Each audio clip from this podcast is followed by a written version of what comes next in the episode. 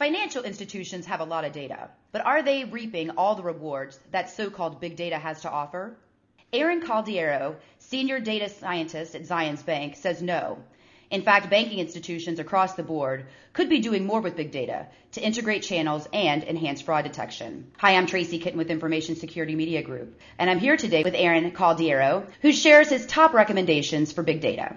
Aaron, big data, which only recently has become a household term, has been a focus at Zions for the last four to five years. What can you tell us about the consulting that Zion offers other institutions and industry agencies about how financial services can and should take advantage of big data?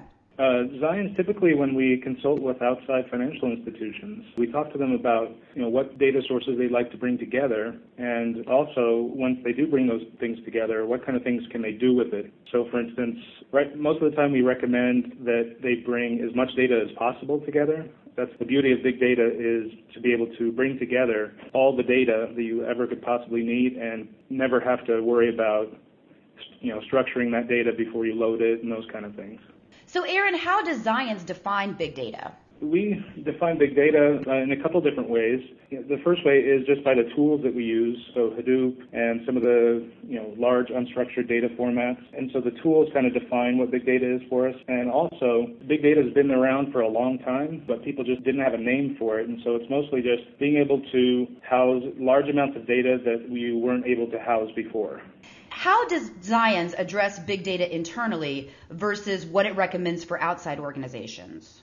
So internally, because we've built a really strong infrastructure to house a lot of big data, we are able to capture, like I said before, anything that we could possibly want and things we don't know that we want yet. So we can capture a whole bunch of text feeds and just store those off into Hadoop. And later on down the line, we can extract things that we need. And then if we decide oh, well, we also need A, B, C, or D, we can go back to that unstructured data and it's there already. We don't have to rebuild a whole ETL process and go back to the source data. We already have it loaded and ready to go. And then what about recommendations for outside organizations? I guess it just depends on how much data or how accessible that data is. Right. So if they do have large amounts of data and they do have the infrastructure to handle it, we would definitely suggest to them to you know load as much as you possibly can, load everything, and then after the fact, worry about extracting the data that you need and structuring the data the way that you need. And then when it comes to big data, of course, a lot of organizations struggle with just locating the data. What do you mm-hmm. see as being the greatest challenge for financial institutions and organizations generally when it comes to big data? So the challenges there, I know that we've faced internally, is being able to interact with the different business units to be able to find out what their data sources are so that we can you know, integrate all of that data into our centralized location. So being able to interact with the business has been really essential for us.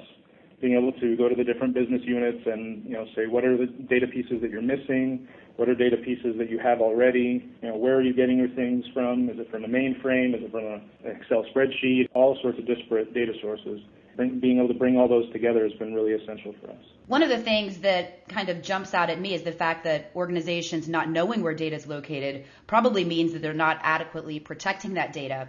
But big data can actually help an organization improve its overall security posture. How does that happen? Yeah, it can definitely improve security. And, and, for us, it improves security because we can see different channels of fraud and different channels of access.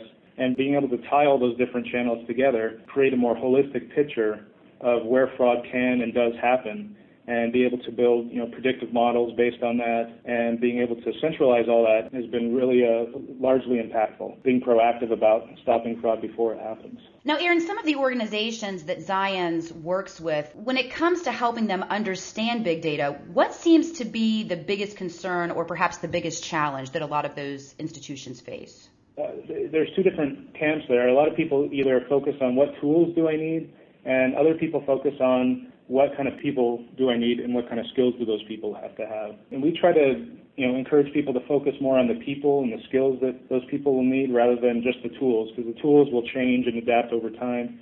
Uh, but having the right people that have the skills to be able to adapt to all the new tools that are coming out in big data has been essential for us. Yeah, and that's a good point that you raise, and it's actually something that I wanted to ask about the fact that so many organizations and institutions do struggle with having the right people and the right knowledge base to interpret and analyze big data. And oftentimes it seems that organizations rely on their IT staffs but you've noted before that that's not really recommended. It's not the best approach.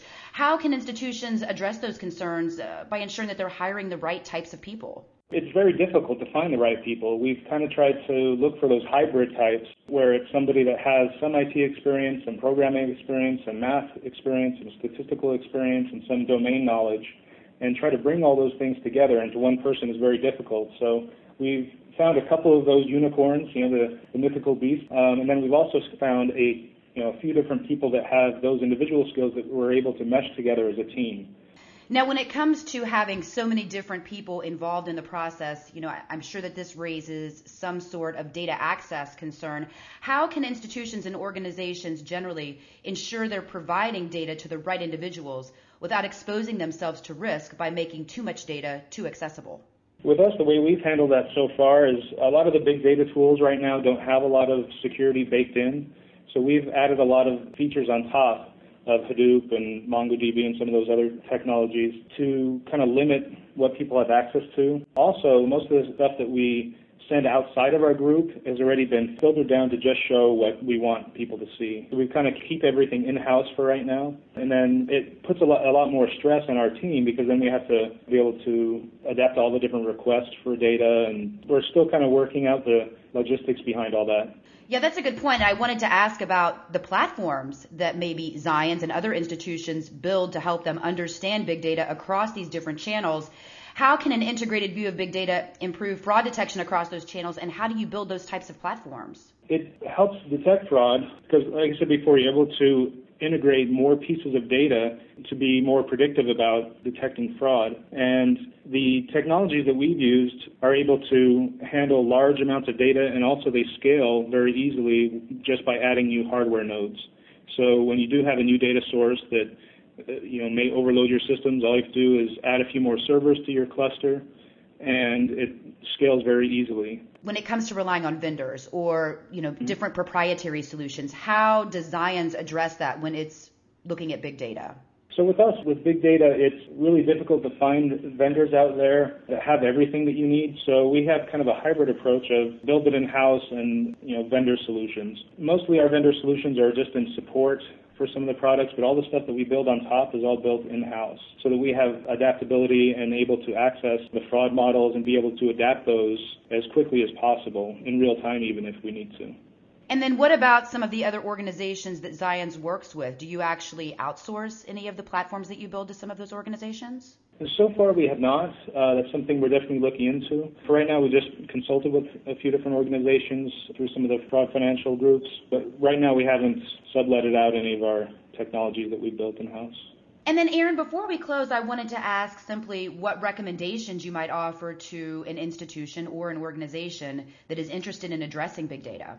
I think the biggest concern would be to find the right people.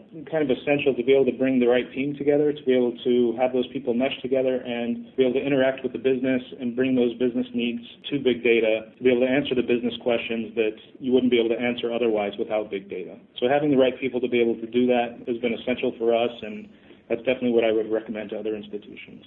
Aaron, I'd like to thank you again for your time today. Sure, no problem. Again, we've just heard from Aaron Caldiero of Zions Bank. For Information Security Media Group, I'm Tracy Kitten.